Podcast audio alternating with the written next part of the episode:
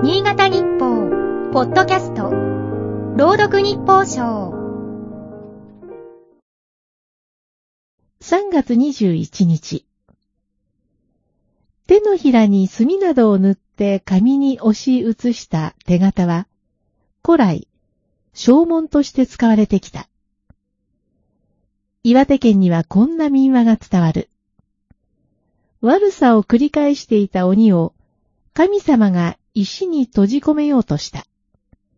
鬼は許しをこい、この地から立ち去ると約束して石に手形を残していった。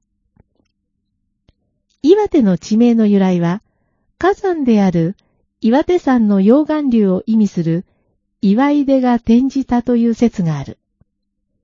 一方、鬼が閉じ込められそうになった石は、岩手山の噴火で飛んできたと伝えられ、岩と手が登場する点が興味深い。現在の手形は、有価証券として広く使われている。似たものとしては切手がある。この国では、古くからお金を払って得た権利を証明する紙幣、切符手形を略した切手という言葉が使われてきた。郵便料金支払いの証書にこの言葉を当てたのは、日本の郵便制度の父で上越市出身の前島密かだったという。さて、盛んに手形を振り出しているように見えるのが、岸田政権である。少子化対策に関して育児休業給付や児童手当を拡充するなど支援の強化を打ち出し、パート従業員の年収の壁の解消に向けた対策も導入すると表明した。気になるのは、現時点では具体的な財源に言及していないことだ。